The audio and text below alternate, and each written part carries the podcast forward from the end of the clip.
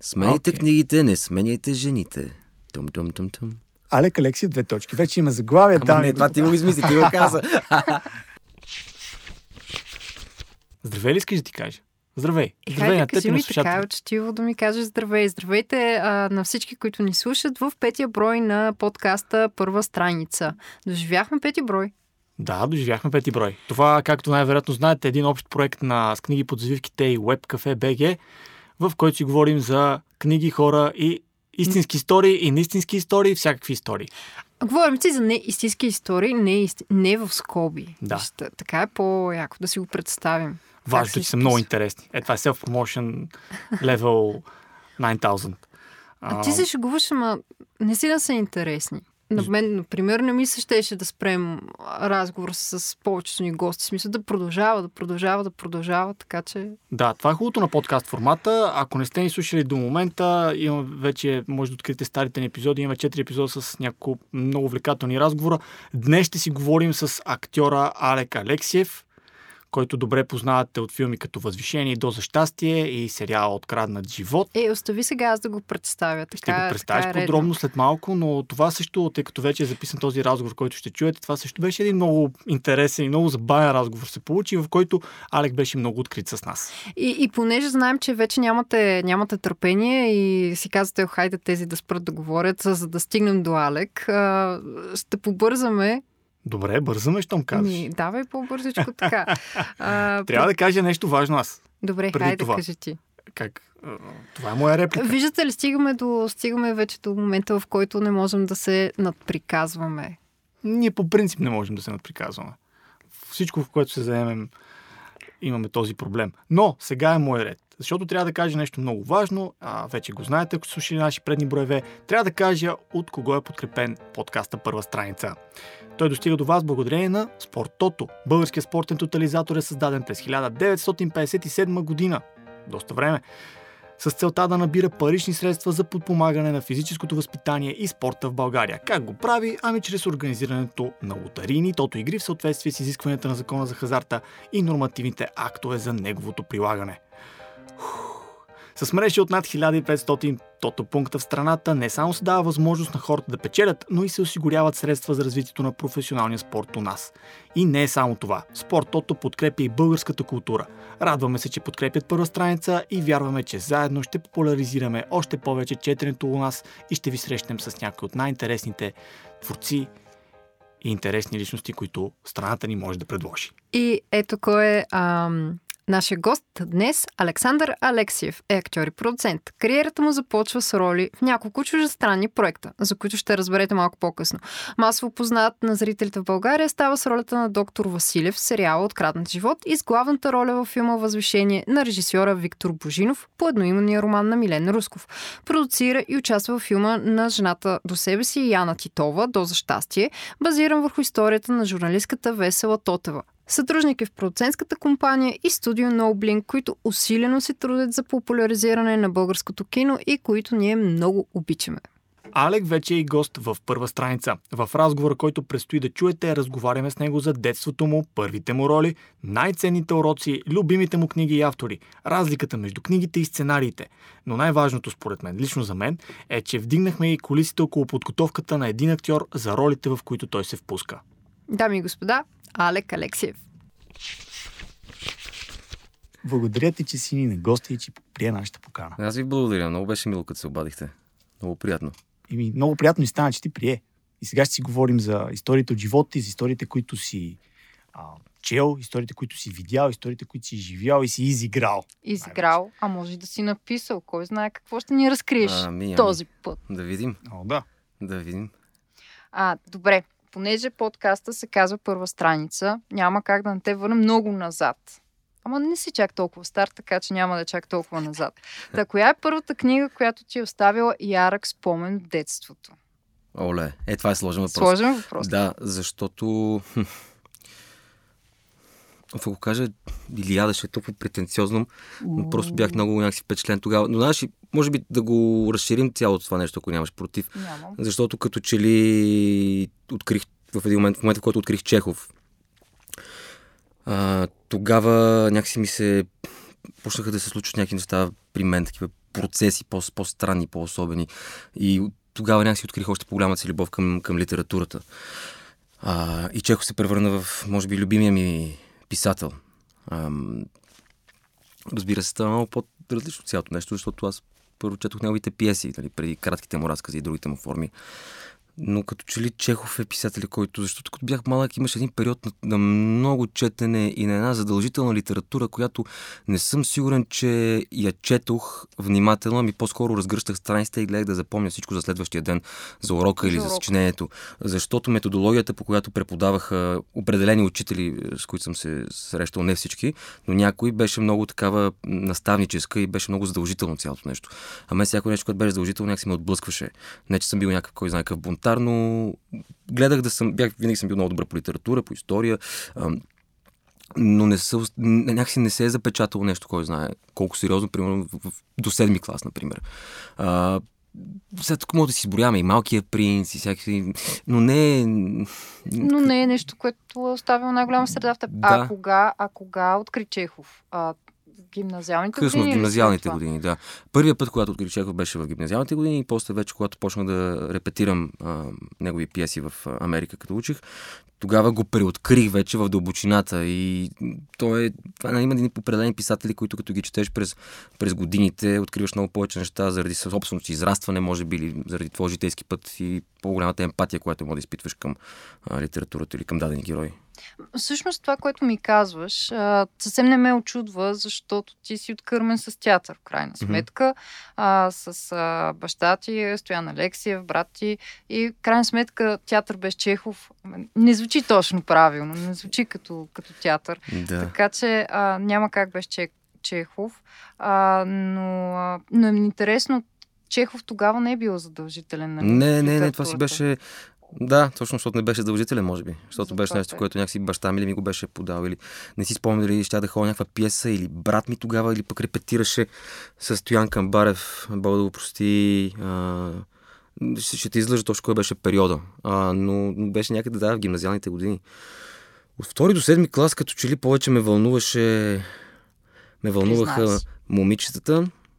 На много ранна възраст почнаха да ме вълнуват. Човещинка. Втори клас. Човешко. Аз не в детската градина имах гадже, казваше се Фисола. А, това е една от четирите детски градини, в които съм бил, защото ме изгониха от няколко. Айде сега, е, просиш си въпроса, защо те изгониха? Не, заради дисциплина най-вероятно. Да те изгонят от училище съм чувал, да те Да. изгонят от детска градина. Да, това да, вече е next level. постижение. Да, постижение. Трябва с майка ви да направите подкаст, може би. Искаш ли? Сигурен ли си, че искаш? не знам, не съм сигурен. Но имах, да, гадже Фисола. м, Прескачах в леглата на момичетата още в детска градина. И когато моите приятели в... а, Нали, начално училище се казва до 7 клас, е начално Да, училище. до четвърти клас. До четвъртия. начало. Добре, от втори до Окей, значи между втори и седми клас моите приятели се вълнуваха от това да играят на компютърни игри, да ходят в... имаше компютърни клубове, играят Counter-Strike, някакви подобни игри. Мен ми беше любопитно да, да бъда с момичетата. Винаги. Зелени училища. Мисля, това ми беше... Бях, обсе... бях Опа! такъв... Как се казва? Обсесиран от идеята за момичета и това да, да се целуваме, да се, да, док- да, се докосваме по някакъв начин. А, Трябва ли да слагаме червена точка на този разговор? Как ще сложиш червена точка на разговор, на Не, подкаст? не знам, ай, аз си я представих нищо, тук на нищо лошо не е казано, има червени лампи. А пък и в седми клас пък почнаха някакви глупости там. Пропуших цигари в седми клас, например, което беше много рано. За... И грозно. Всяка вие седмокласник искам да му, из- да му щупа двете ръце, примерно. Но пляснеш и шимат. Не, да му щупа двете ръце, така на, на две с, в коляното си. Аз бях заплашил първия си братовчет, между другото, че ще му щупи ръцете, ако го видя да пуши. Така и не се случи. Смисъл, много късно го видях. Когато го видях вече да пуши, той беше близо 2 метра, тя го познава. не, не е добре. И не беше добра идея да се опитвам да му щупи ръцете. Ама сега като виж някакви дечица навън, те ли побърква, като ги вижда да пушат и са такива някакви антипатични. Аз гледам, леле, това съм бил Да. Страшно леке. Голямо леке, много голям мъжец, страшно бях. Ама хайде сега, всички сме били там. А кога всъщност Аз е... Не съм била точно? Каза, че в този период вече нали, интереса към момичетата, не толкова към игрите, към Мгм. ученето. Кога се появи интереса към киното, към играта, към актьорското майсторство? Ами той винаги, той е бил паралелен някакси. Извън училището аз ходих постоянно на театрални постановки. Голяма част от времето го прекарвах на снимачните площадки, още от бебе с баща ми, майка ми по турнета с а, Народния театър. А, така че това не е нещо, което аз мога да ти кажа кога е стартирал. То винаги е било там. И винаги съм знал, че това е пътя, по който искам да вървя. Не, е имало, не съм имал, примерно, план Б, опция за някаква друга работа. Само съм лъгал родителите си, че ще работя други неща. Нали, да са спокойни, да, да съм бил по-прагматичен, по-практичен. А Разбира т.е. те не са искали да продължиш. Не, не, не, не, не са искали, не. Въобще не са имали желанието да се изявявам в... И все пак ти тръгваш по този път и като преглеждах, тъй като ние си правим ресърч за добро или лошо, ти виждам притеснения поглед в очите ти. А, първата ти роля според IMDb, Така... си най-вероятно знаеш, Е, но сега може, слушателите ни IMDb може да не да знаят. бърка. Може да бъркат и ще кажеш. А, слушателите ни обаче не знаят най-вероятно, че първата ти роля е в историческия мини-сериал. Да. Внимание, тук ще покажа колко ми е Моля зле френския. го ти. Много ми е зле френския. Le dernier seigneur de Balcon. Нека Тоест, да преведа, господаря- понеже... Аз Да, никога нямаше господаря да на- мога да го кажа. Последният господар на Балканите, Да.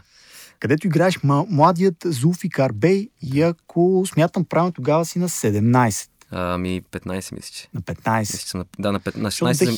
Не, на да. 15 съм, защото на 16 заминавам за щатите да живея и съм го снимал, мис- мисля, че предната година. Значи съм бил на 15 години.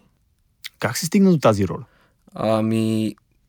Бащ... Излъгала някое момиче. Не помня. Абе, не, какво бяхме? С баща ми бяхме в някакво пространство, в някаква сграда, зала. Той, нещо, той имаше някаква работа в тази зала и, на, и като си тръгвахме, едни кастинг режисьори го спряха и казаха, дай да го пробвам Алек тук за една роля. Ма от никъде много рандъм беше. И той вика, добре, дадоха ми нещо да прочета, да кажа няколко думи. И казаха, «Ам, супер, супер, добре, благодаря ти, чао. И след няколко дена или седмица ми се обадиха отново за втори кастинг, за, втори кастинг, за по-голяма роля. Като също моят герой е главният герой а, Зулфикар Бей на млади години. Защото действието се развива в рамките примерно на 40-50 години. И, и, и поради ми така с два кастинга и ме избраха за тази роля и тогава а, имаше много български актьори в този филм. То беше огромна копродукция. Албания, Турция, Гърция, Франция и България. Имаше актьори от цяла свят, дет се казва. И, но майка ми и баща ми бяха български актьори. Йоско Сърчаджиев и Мария Каварджикова. Така, така че много приятен старт на, на, на този, този ми път с такива актьори. Но, честно казано, не съм гледал филма. Никога. Не Първа... си гледал не си филма. го гледал. Не съм го гледал. Не ти е любопитно? Любопитно ми е, търсил съм го през годините, никъде не мога да намеря. Ето, а, предизвикателство за почитателите на Алек Алексиев, ако намерите този филм да му го пратите. Да, да ми кажат линк, къде мога да си го платя, да си го гледам. Напълно легално. А, Напълно като легално. казахме за легално гледане, гледах а, Парафинения принц. М. Това ли ти е първата българска роля? Мисля, че да. може би... Еми, ох, не нямам никаква представа. Чакай сега. Да речем, че е една от първите, ако не е Със сигурност една от първите, мисля, че. Но със сигурност е една от първите роли, да. А, няма какво друго да е, честно казвам, защото аз на 16 заминавам, после съм между, свързвам в Европа и съм между Англия и България. Да, с Павката Веснаков, може би това, ни, това ми е първият български проект, може би, да. Да кажем ли нещо за сюжета на хората, които не са го Ако гледали? искаш, кажи, да. То, е- Парафинения принц, скъпи слушатели, тъй като аз го гледах наскоро, има го в NoBlink. да. А, мисля, че в канала на NoBlink в. YouTube може да бъде открит. А, става дума, Алек играе едно момче от младост, в квартал, което в началото го виждаме с две мъртви жени. Впоследствие го виждаме с приятели да играе в футбол, виждаме един скандал с една важна последствие в твоя живот жена. И няма да разкрием мистерите какво се случва, но доста приятен такъв кратък Ами, филм да, социален филм. А, за проблемите в живота. абсолютно за проблемите в живота. И е, той си е актуален винаги, за жалост, може би. И за, и за къ- къде бърка обществото, може би, къ- къ- къ- къде е проблема между семейството и децата. Нали, аз това през последните години ги откривам тези неща. Като съм го снимал, съм имал някакси павката, съм си говорил едни неща. Сега вече нали, е, с обогатяването някакси на, на, на, на моя си път, този филм, гледайки назад, виждам точно проблемите, на, къде са проблемите на обществото, къде бъркаме ние спрямо определена група от хора, дали не можем да сме по-полезни, дали можем ли да сме по- по- по- по-добри, по-емпатични, нали? И, но е такъв хубав, хубав филм. Ми е много любим. Ние бяхме на, на, на, селектирани в Сараево с този филм. Късометражен филм, 27-8 минути, ако не се лъжа нещо такова. Толкова, около половин час. Да, И вътре, както споменах, Яна Титова има роля. Това да. ти не си го споменавал. Не го ли споменах? Не, е, не казах една спомена, важна, мисля, една важна една важна жена, Да, каза да, в живота му. Като си говорим за първите страници, може би това е била първата страница на вашите отношения с Яна Титова, която става твоя половинка по-късно. Да, Титова. Но, а, Тя ще- Титова. да, Но а, май се запознал а, с нея преди това. Да, да, да. Е, И сега разкажи нещо, макар че рискуваме да разбием сърцата на твоите почитателки, ама как се срещнахте? Ами, година, може би, преди да снимаме Парафияния принц, се запознахме на служебния вход на Народния театър. След представлението Полет над Куковичи гнездо на Сашо Морфов, в което баща ми играеше Хардинг, Яна играеше Кенди. И 30 декември. Аз гледах представлението, после отихме на служебния вход, бях с приятели да поздравя баща ми и Яна мина покрай него и той каза, да се запознай с малкия ми син. И това е, това е. Общо взето, там стана всичко на служебния вход на Народния театър. Беше така. Просто си беше веднага. Виж, помни датата. Е, помня тя, 30 декември, как няма да я помня. Това е деня преди да да отидеш да пръснуваш много години с приятели. Ето, Но там, да, там... си защо го е запомнил. Няма друга причина. Не трябваше да поясняваш О, това. трябва, Може трябва. Би, трябваше да, да, да спрем до, до. Виж сега, ако говорим за конкретната дата, в която, мисля, 30 декември е деня, в който сме се запознали и с Яна считаме, че това е деня, от който сме заедно. А някъде януари месец, може би, вече така сме се почнали да се виждаме и се случили нещата много, много бързо. Но за нас това е момент. И за двама ни беше точно този час 11 и нещо. Магия. Да. Часа го помня, свърши представлението. На Саш Морфо са дълги представленията, свършват по-късно 11 и нещо. Всички неща му помагат. Да, да, да. помни. Актьор с силна Ма... памет. Силна не, обстоятелствата ми помагат. Да, обстоятелствата. Да не, паметта не знам. Имаш силна памет.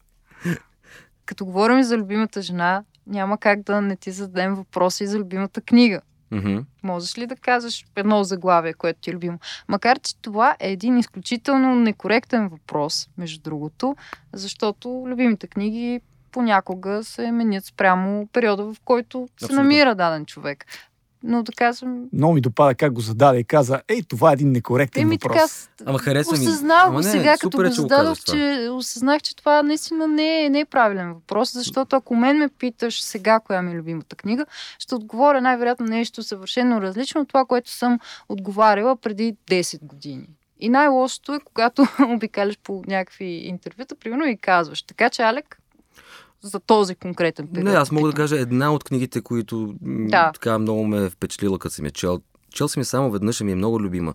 А, а, парфюм на Патрик Зюскин. Тя... А, кога я прочетох? Някъде а, и седма някъде година, мисля, че съм я прочел. Тя мисля, че тогава и стана много популярна. Ами аз по, друг, по друга причина. Това е любимата книга на Кърт Кобейн, който е един от любимите ми а, музиканти. И всъщност я прочетох просто защото това е неговата любима книга. Исках да видя дали имаме някакви сходства в вкусовете, освен музикалните. И се оказа, че имате. Оказа се, че имаме. Не, това е прекрасна книга за мен. А, после гледах и филма. Няма да го коментирам филма, няма значение дали ми е харесал или не. Истината е, че книгата беше много вълнуващо изживяване за мен. И аз обичам такъв тип литература на моменти. На по... Не мога да го пиша дори.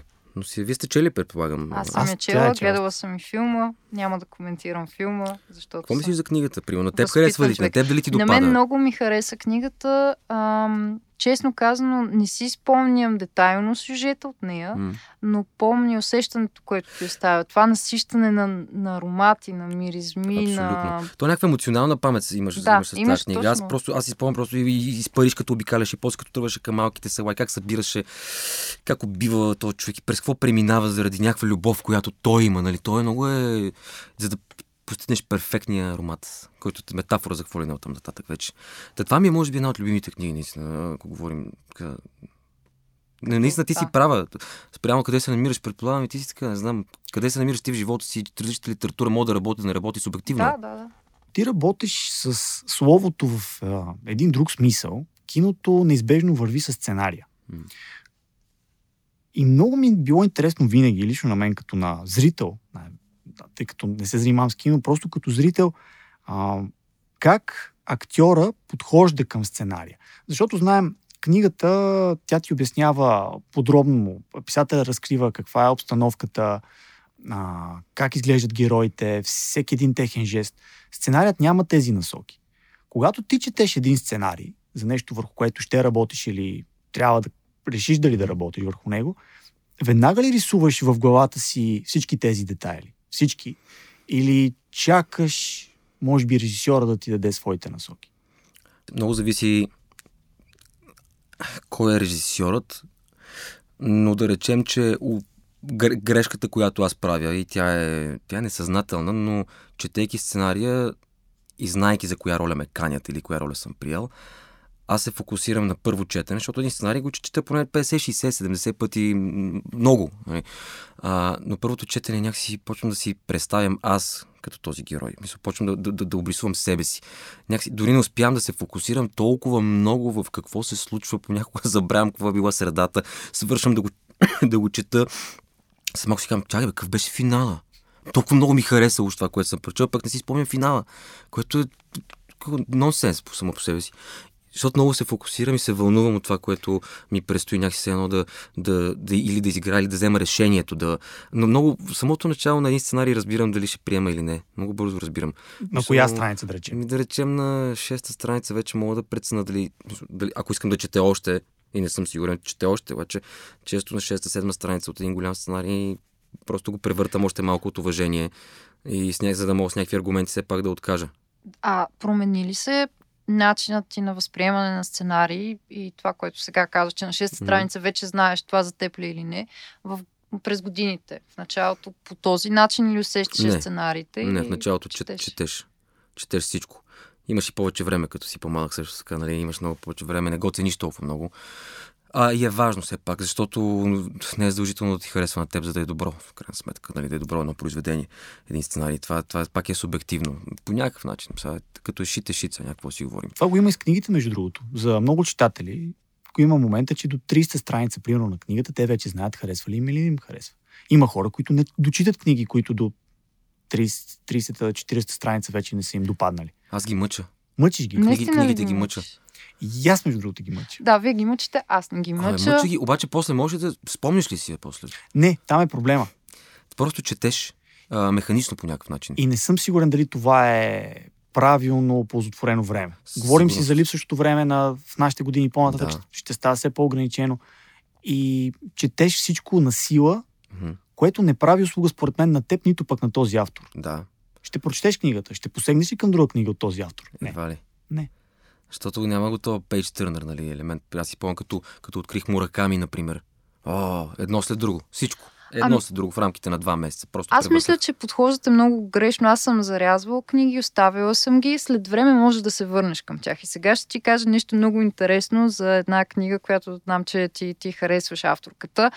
Сън на Камелия Кучер, последният ти роман. Много ми го препоръчаха. Аз си взех книгата. А, даже я заех от приятел.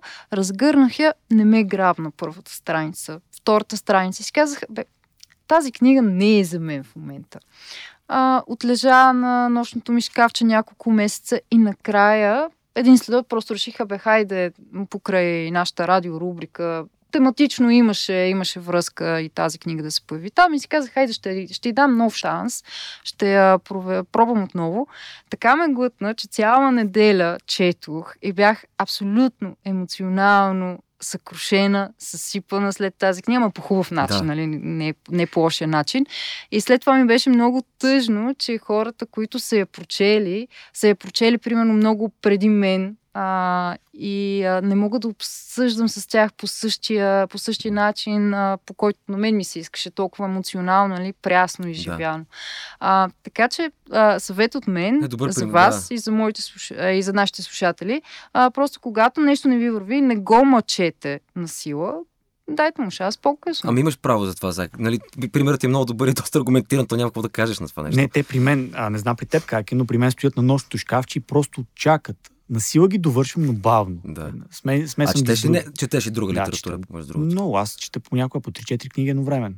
Даже понякога ги редувам, вечерно ги редувам една глава от едната, една глава от другата. Човек. Разнообразявам се така. И така чета повече време.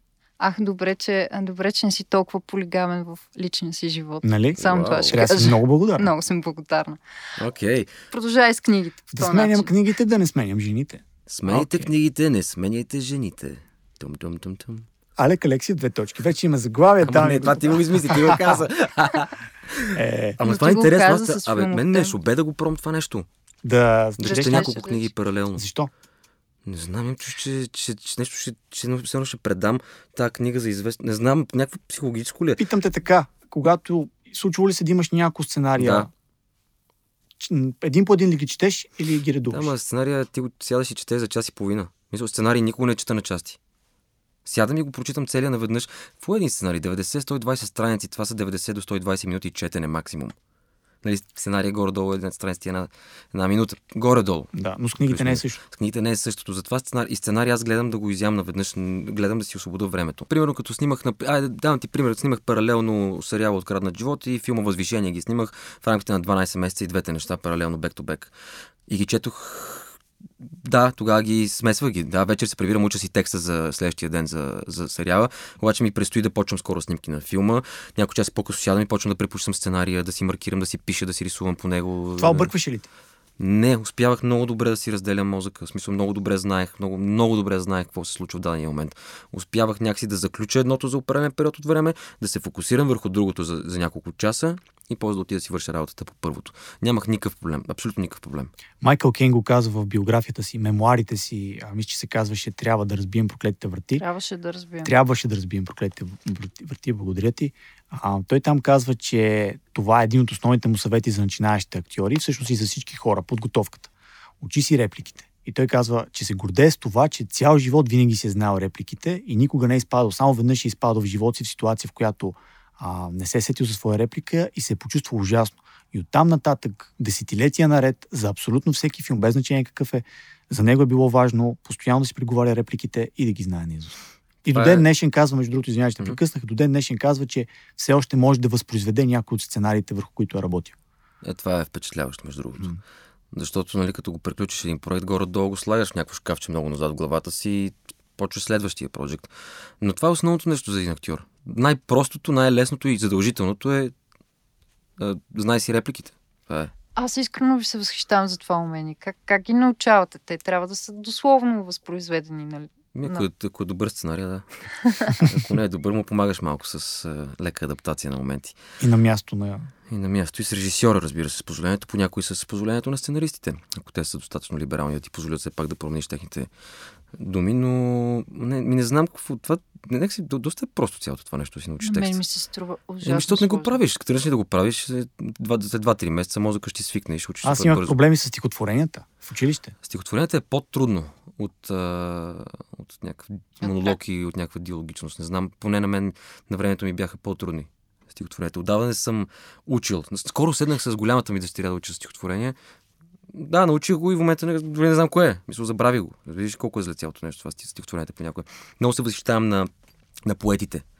Поетите лайф, което прави да. Диана Алексиева с емблематични български актьори. Много им се възхищавам. Вчера с Юли Вергов снимахме едно нещо и си точно му разказах колко съм впечатлен от последното видео, което са направили там в едно поле, което са го правили Емо Христов и Орлин Руевски го е снимал. Колко е, колко е магично и всъщност как те текстове, ако ги прочетеш сам, може би няма да достигнат до теб, защото е по-сложничко на моменти. Не? А пък начинът по който емоцията, която те влагат е толкова вярна, искрена и прекрасна, че някакси минава през цялото ти тяло. Много е... Някой ги обогатява с емоция. Някой, много, някой, някой от тези актьори успяват да направят нещо извънредно. Аз много се възхитих на, на Бойко Кръстанов. Много се впечатлих от това, което той прави. Силно беше.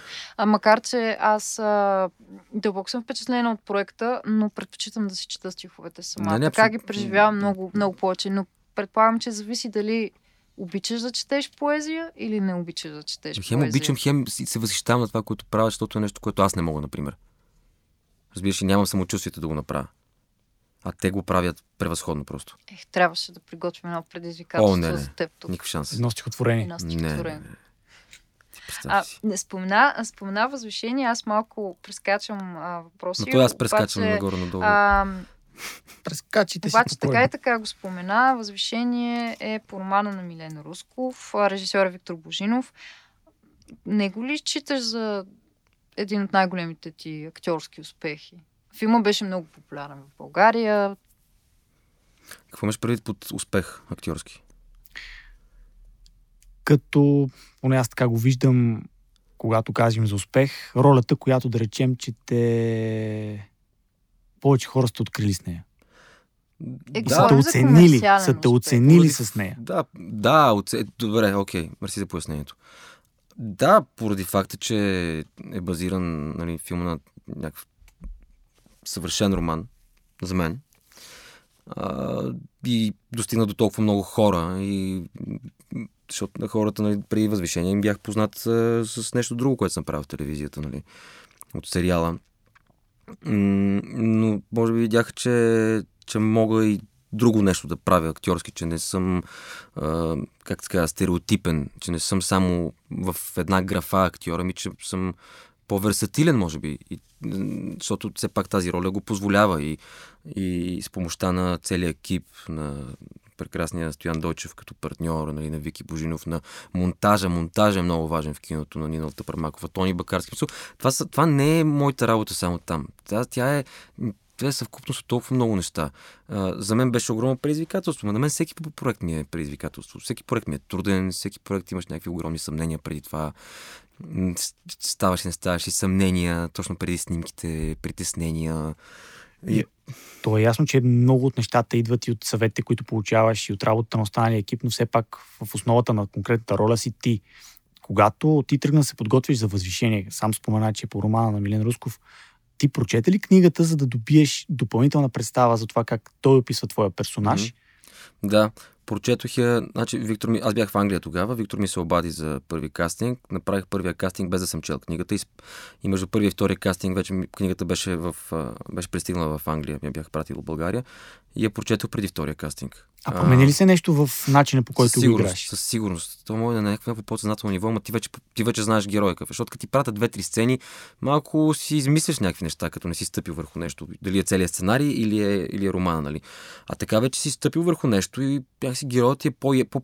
Не ти е ясен, защото то не е ясен герой. Винаги по-плътен образ. Но по-плътно нещо може да създадеш за втория кръг, да види този режисьор и екипа от него, дали могат да работят с този човек, дали прави промяна, дали втория му кастинг има някакво надграждане, дали приема бележките, защото ми даваше бележките онлайн. Мисля, ми праща, аз се записвам, те го гледат, казва, ай, тази сцена са напри това и това и това. И после имахме трети кастинг вече, в, дойдох в България за третия кастинг, вече с партньор. Но да, това, виж, страшен късмет, че Емилен Русков е жив автор и че имахме възможност да се срещнем и с него. Той не ни даде никакъв инпут почти. Умишлено ли? Не знам, може би е такъв човек просто. Може би човек, който е казал, това си е ваш филм, вие си оправете. А колко време ще снимате още тази сцена? Е, цял ден снимаме тази сцена. Аз си тръгвам, чао, много скучно. Ми, той е човек на, на писменото слово, ами, да, все пак за него. Но толкова е много яко, като стъпиш върху литература. Знаеш ли, а, просто е, да, друго е. Някакси, аз чета някакви български автори, нали си представям техните а, думи да се превърнат в някакъв сериал или в филм и да се вземе нали, есенцията, да се адаптира, разбира се, обаче после целият екип, като го чете и имаш още повече информация, цялата биография е там, нали, която да, да си стане цялото нещо много по-плътно. Защото понякога отидеш при сценаристи и го задаваш някакъв въпрос. И сценариста, като няма отговор на този въпрос, първо, че на него му става малко неудобно, второ, че на теб ти става тъпо и сега ти трябва да си измислиш нещо, което в контекста вярно ли ще или ще не е вярно, трябва вече много, много разговори предстоят. За да не щупи нещо. За да не щупиш нещо някъде, да. Пък като един, като един сценарий, защото има сценарии, сценаристи, които са подготвени и не могат да ги бутнеш никъде. Мисля, имат отговор за всеки един въпрос. Вие сблъскахте ли с такива проблеми, докато работихте по доза щастие? Адаптацията е, на книга. Чакай сега, аз чак да го питам също за възвишение.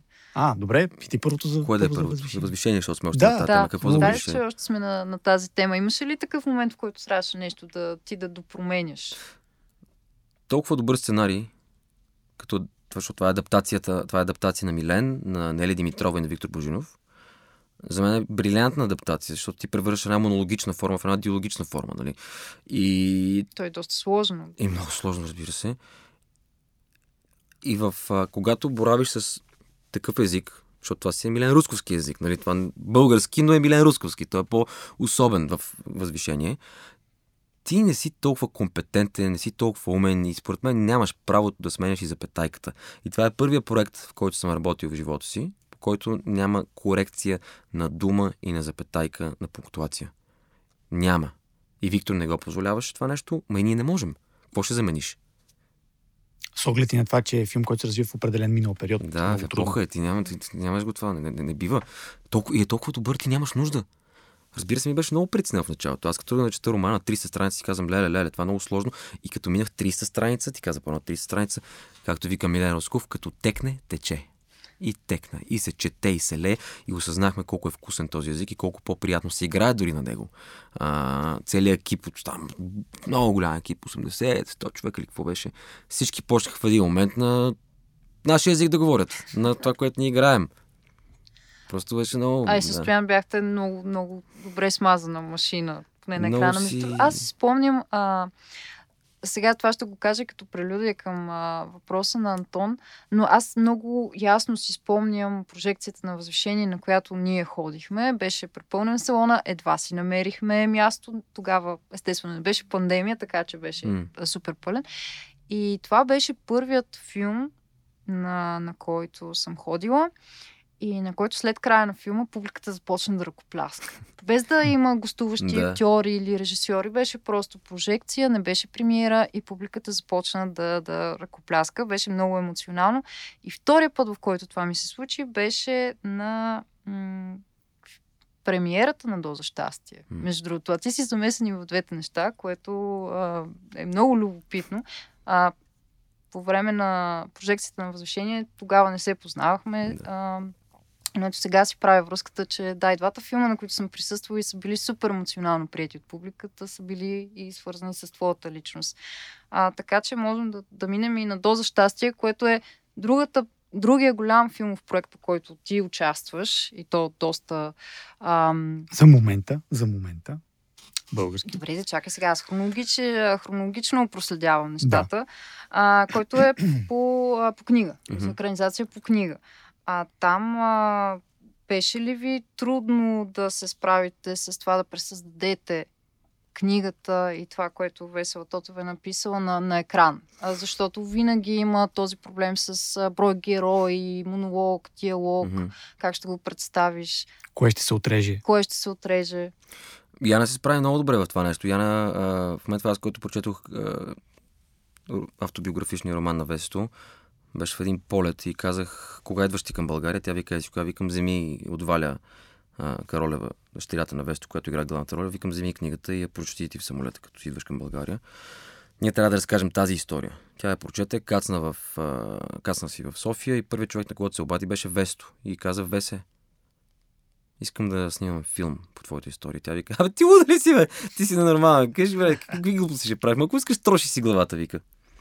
И Яна си троши главата и отиде, после се върна в Англия и, и отиде в студиото, в, там до Пикатили Съркъс на един нейни приятели с гледка към някакво дворче и написа сценария за много кратко време за много кратко време го адаптира. Просто при нея се изля цялото нещо. Още първият драфт беше феноменален. Не, не знам колко драфт имахме накрая. Не бяха много. Весто го хареса много.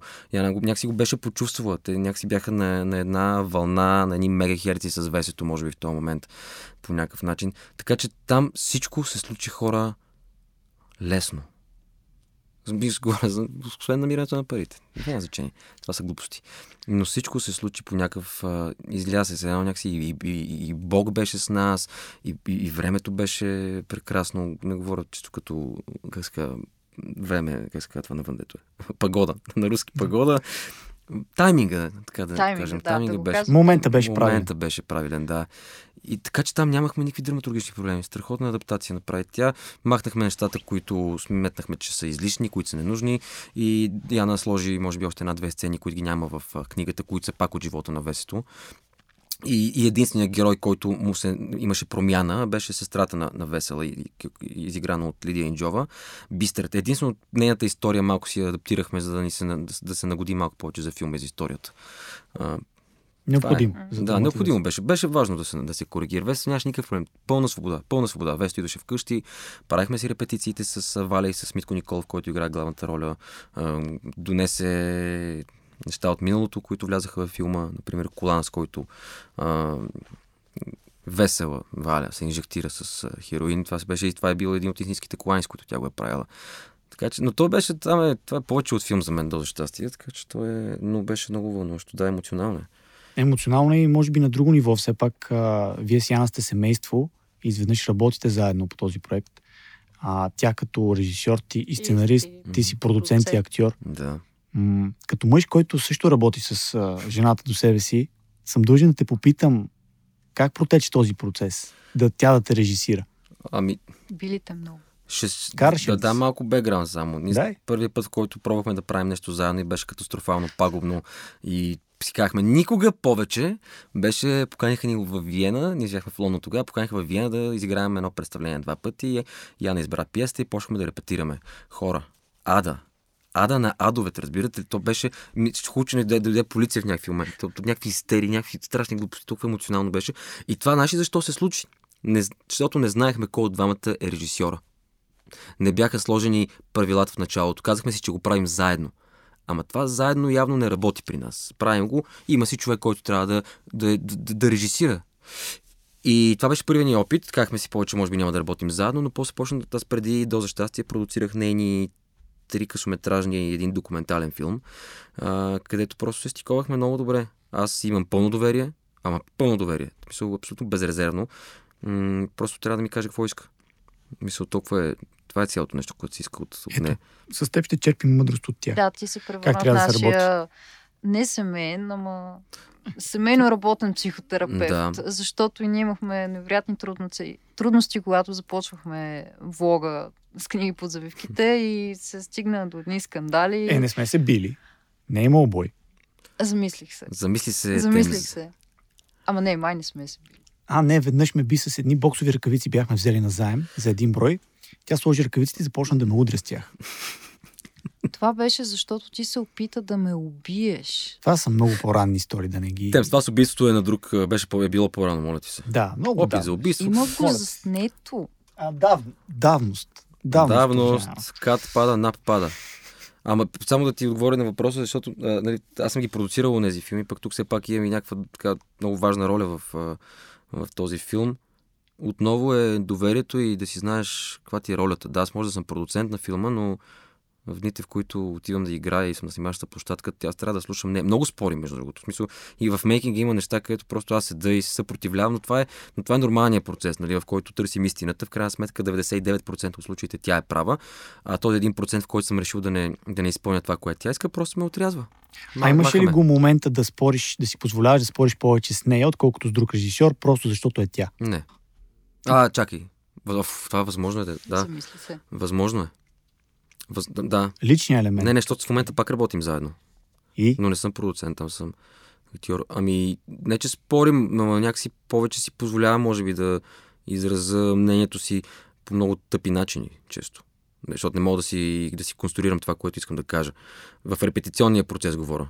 На, на терен е друго. В репетиционния процес мен понякога ми е много трудно да обясня какво, какво, какво, какво, какво искам да предложа и ми е по-лесно да го, да го покажа, нали? Някакси да го, да го предложа на, като, като действие. А, но може би да. А, макар че с всички режисьори има някакви приятни спорове. Много е хубаво. Има режисьори, които сме се така... А, лоши а, неща са се случвали. Аз знам една история, защото си разказвал другаде за това как а, един режисьор ти обяснява как да ходиш. М. За Кенет да, Брана. Да. А, какъв друг урок тази история с Кенет Бран, който иска може да си я потърси да. да я открие, но какъв друг урок си получава ценен от режисьор, от, а, включително от монтажист, от монтажист, между другото, според мен за актьори могат да излязат страхотни съвети как да застанат. Със сигурност. А, какъв друг такъв ценен съвет си получава ти в работата си? Ми... То е много клиширано, но наистина с всеки човек, с който... Айде, не с всеки, защото някои са супер бездарници, с които съм работил. А, но голяма част от хората, с които съм работил и съм бил късметлия, наистина, е, то някакси всеки процес е много различен. Няма едно с едно. А, винаги гоним истинността, честността, къде се намира този герой. Нали? Такива ни прости неща, които всъщност не са прости, за да може да излезе тази искреност и честност. Но, примерно, понеже съм работил много с Яна и с Павел Веснаков, това са двама режисьори, с които съм работил много и, и всеки има различна стилистика. За мен нещо е много важно, което примерно не се случва много често според мен а, и което го видях при Кенът Брана, е, че може да е много разглезено това нещо и може би не е правилно, но го споменавам, защото ми прави впечатление, че а, да намериш начина по който като режисьор да общуваш с актьорите. Няма как да общуваш с трима актьори в трите си главни роли по един и същи начин. А, няма как да ги предизвикаш по един и същи начин, да ги провокираш, да ги мотивираш. Като режисьор, ти като един диригент, ти трябва да намериш правилен начин и баланса как общуваш с тези хора. Не може да и на теб и на мен да ни говори едно и също нещо или, да се, или, или на теб да е по-агресивен и към мен да е по-агресивен. При теб агресията може да работи, ако режисьорът е по-агресивен към теб и, е по, и, и, и леко те мачка, което много работи за някои актьори. При мен, примерно, това нещо не работи. При мен не работи. И, не каз... и, и, и, и ние трябва да се срещнем. Ние сме колаборатори, ако има такава дума въобще на български язик. Ние, ние сме, ето, ние тримата с вас ще правим нещо заедно. Оператор, режисьор, актьор, двама актьори, режисьор. Ние, всеки носи нещо в себе си. И не трябва аз да дърпам към мен или ти към теб, или ти към теб. Ние трябва да се срещнем. Иначе, иначе няма да направим абсолютно нищо трябва да направим, всеки трябва да си направи малките нужни компромиси, тъй като тези компромиси да ги превърнем в плюсове за дадения проект. И това е нещо, което като че ли ми се иска да се, да се случва и аз мятам за себе си, че аз съм такъв актьор. Не казвам, че съм добър или не съм добър, казвам, че аз съм актьор, който, а, който иска да намери този баланс в работата и да можем да, да, да говорим на един и същи език. Защото а, ако говорим различни езици, няма да постигнем нищо. И затова понякога, когато са ми тръгвали малко по-агресивно някои режисьори, аз съм им казвал, че това нещо с мен няма да проработи и че няма да стане, и че само ще се сдухам и че просто нищо няма да излезе че разбирам от малко и че аз виждам го как той работи и ще се адаптирам също. Ние трябва да се адаптираме едни към други. И това е важното. Иначе като цени съвети, сега много ми е трудно да, да, да се сещам за, за съвети. То някакси то излиза в процеса. Нали? Ако тръгна да работим нещо с теб, аз веднага ще почна да се сещам за някакви неща, които са ми се случвали, които мога да ги инкорпорираме и да, и да помогнат за дадения, за дадения филм, сериал или, или постановка, например. А, а как репетираш вкъщи с две деца? Репетирате ли с Яна у дома? Има ли някакво разграничаване на работното време и времето за семейството? Ами, за жалост не, не успяваме. Е, този, този баланс не успяваме да намерим с нея. А, и, си, и го знаем и се обвиняваме и не можем да го променим, за жалост, защото често, нали, ако децата са вкъщи и няма гледачки в този ден и ние сме решили, че ще ги вземем в 6 часа до 6 и половина да ги съберем. И горе-долу един от нас продължава да си бачка вкъщи. Някакси не, не, не успяваме да прекараме това quality време заедно. Често и това е, това е минус много голям при нас, който, който не знам, дали, не знам дали се справим с това. Защото го знаем, че е проблем. И си казваме, айде, то днеска оставяме телефони, компютри, няма да дигаме, няма такова. И какво успяваме един ден издържаме и после те фаща цялата пътъклама. Но не репетираме вкъщи с децата, не когато са вкъщи. Не работим си по други проекти или индивидуално всеки си работи. Да репетираме заедно вкъщи не става. Не. Като стана дума за репетиции, какво ти предстои в работен план? Продуцирам един късометражен филм на Венци Цариев, много интересен за насилието, с много важна тема за насилието социален. С Йоанна Буковска продуцираме един проект документален за, софийски, за авторите, които са живели в София. Стартираме с епизод за Иван Вазов и Яворов. Uh, втория пълнометражен филм на Яна продуцираме с много блинки с uh, Ваня Райнова от Портокал, който ще снима в Ямбол и Сливен. Uh, Имате ли планиран период? За всичко имаме планирани периоди, да. Кога да започне? За... На Яна филма ли? Да, в смисъл края... с оглед на ситуацията. Еми не, стартираме края на август, живот и здраве. Края на август за няколко седмици в Ямбол и Сливен подкрепа от общините, супер готини хора, населението ще помогне. И много, много проекти, да, доста да, филми, сериали. Доста неща изброи всъщност. Да. Което говори добре за средата, не само за твоята ангажираност, а и за средата, може би. Ими това са, да, това са, но, нали разбираш, че тия проекти, които аз продуцирам, те са м- мен, аз много обичам социалните проекти. Точно тези, които могат да, каза, че... да допринасят за обществото. Нещо след което може да има някаква адекватна дискусия с а, дали ще с ученици, дали ще с студенти, дали ще с а, работещи хора вече, от който и да е сектор. Но да се провокира някаква дискусия, нещо, което може да промени, нещо, което може да спаси някого. Мен е, това, ми е, това ми е по-интересно. Много, много искам, защото работя и върху три сериала отделно. За това не, не го споменавам много сериозно, защото те са в много начален стадий и са в early stages, де се казва. А, и там, разбира се, в един от сериалите е, по-комерциален и, и трябва да се балансира цялото нещо. Но искам да е комерциален, качествен сериал, който да се направи. Наистина да, да има нещо и в него, което да, да провокира.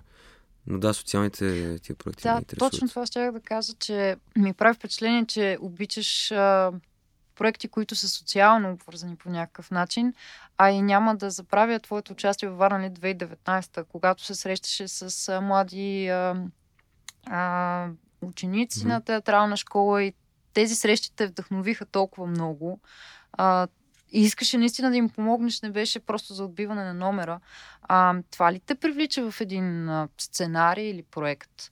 А, социалната кауза, така. че ли да, ако ако аз ще го продуцирам и ще трябва да се боря месеци години да намеря някакво финансиране, да, трябва да има някаква кауза за цялото.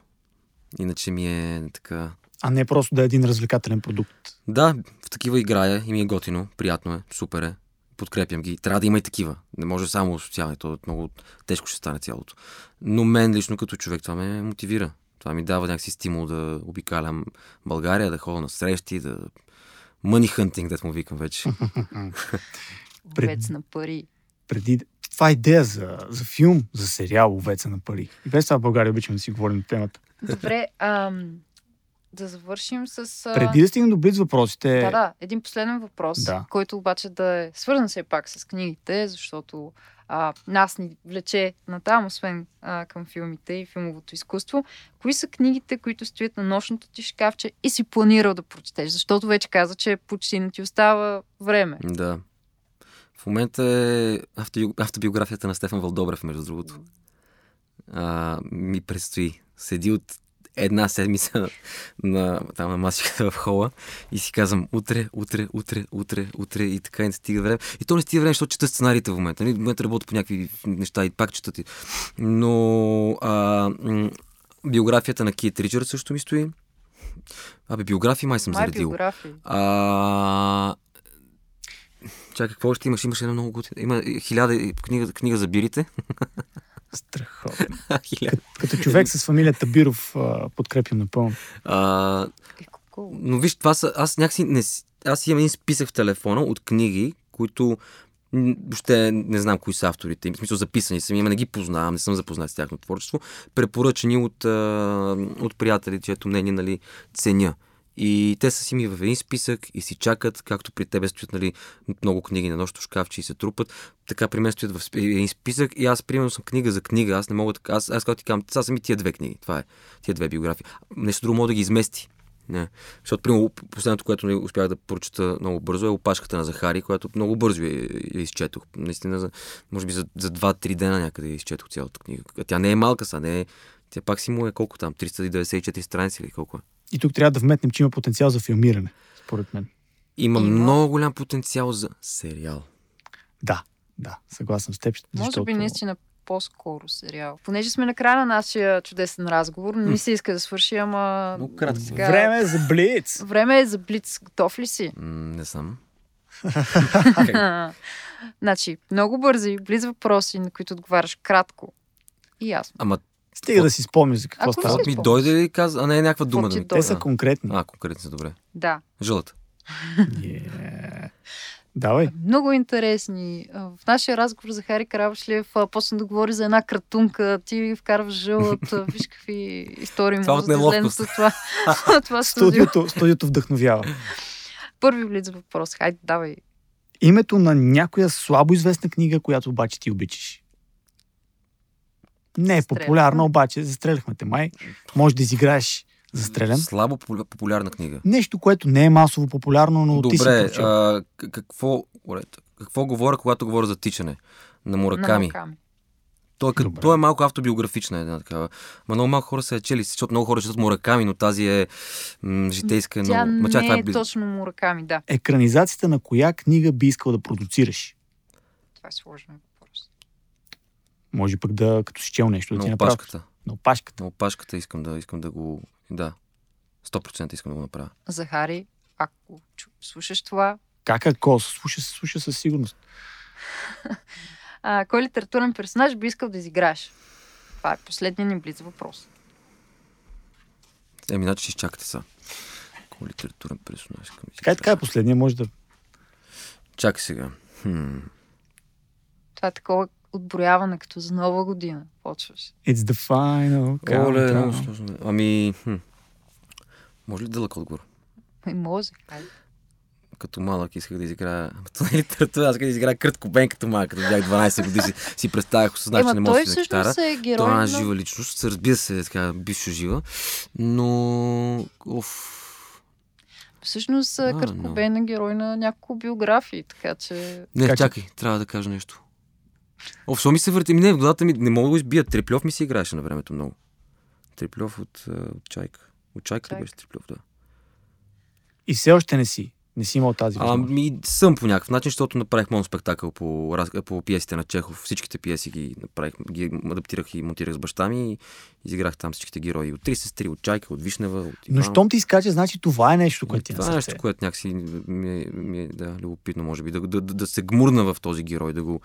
Не, да, защото искаш да се гмурнеш в този герой, да. Само а да добре, се... ако вие можехте да изиграете нещо, Забравяме. Добре, не сте актьор, няма значение. Всеки си представя нещо в крайна сметка. Леле, това е много сложно. Е, ми сложно, аз какво ти казвам?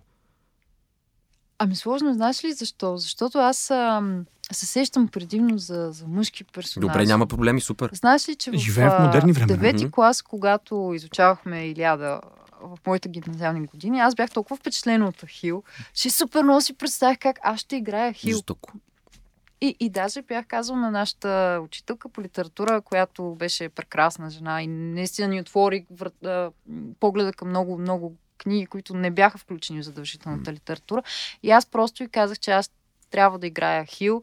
И тя забеляза, че изключително много се вълнувам от този образ и даже се шегуваше с мен в час. И ето това, това се сещам веднага, че аз наистина искам аз, да играя. Като брат Пит как играе Хил и си казах, няма смисъл да ходя там. Да, Знаеш, какво между да. сещам? Бих, защото аз нали, за Мураками много, защото си, си говорим. Някои от героите на, на Мураками са ми много интересни. Те са много дълбоки, много психологични всичко е много вътрешно. Много вътрешно, много, много е вътрешно, тихи, много тихи тихо. Герои, а мен това ми е много интересно. Дали пък не бягам от външните герои, не знам. Ама това ми е интересно да знам. Сега е твой ред да отговориш. Ние вече... Да. Ами аз имам време да си помисля. И реално това, което ми идва на ум е а, деветопръсти от а, книгите на Джо Абъркромби, които предполагам нито един от двама ви не е чел, фентазите са. Та деветопръсти е един, а, един симпатичен северняк, воин, цял живот е бил воин, той не знае друго освен да убива, винаги има нож някъде, нож в себе си и а, това, с което всъщност е известен е, че в един момент той просто прещраква и се превръща в... А, губи контрол, така да се каже. И почва да кълца, да ръга, да разчленява, да чупи а, крайници и така нататък, mm. дори на своите най-близки хора, просто защото влиза в едно такова му помрачение. В останалото време просто е затворен, мълчалив и а, скептичен към живота и неговите работи човек – но, но се чувства истински щастлив, когато прещрака, когато влезе в другото си по-тъмно аз. Искам аз да, съм много иск... Аз две неща да кажа. За хората, които слушат, защото не ни виждат, през цялото време Антон гледаше Темс, като го разказваше това нещо. Не мен, когато говореше за разчленяването и разкосването, но също един добър човек. И второто, което е, окей, искам и аз да го изигра това. Добре. Може да го изиграем двамата. Един ще е ядосаната версия на Не, не, ще направим две версии аз съм искрено притеснена от това, което и трябва да бъдеш. казахте. Силно се надявам да не бъда аз жертвата. Значи, Темс, много важно нещо. Когато човек има такива желания да изиграе подобни герои, защото аз ми питах литература на Маквизор да искам да изиграе отделен въпрос, това са осъзнатите психопати. И, и, и това е много по-безопасно, отколкото човек, който не го чуваш да, да, да, да, да живее с такива представи. Благодаря. Аз хората, които искам да изиграя с някакви страшни фрикови изрази, защото всеки един в нас носи това нещо, според мен, някъде дълбоко в себе си.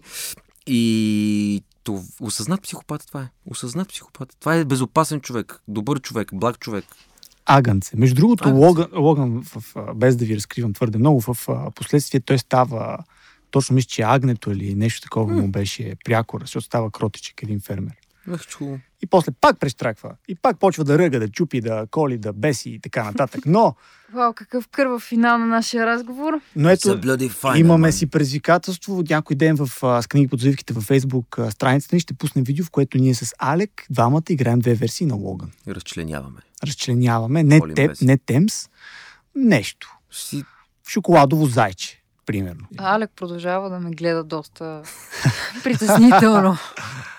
Ами много ти благодарим за този разговор. И аз ви благодаря. Беше ми много приятно. Много, много приятно. На нас също. И ти желаем успех във всички проекти и се надяваме колкото се може повече. Дай Боже, мерси.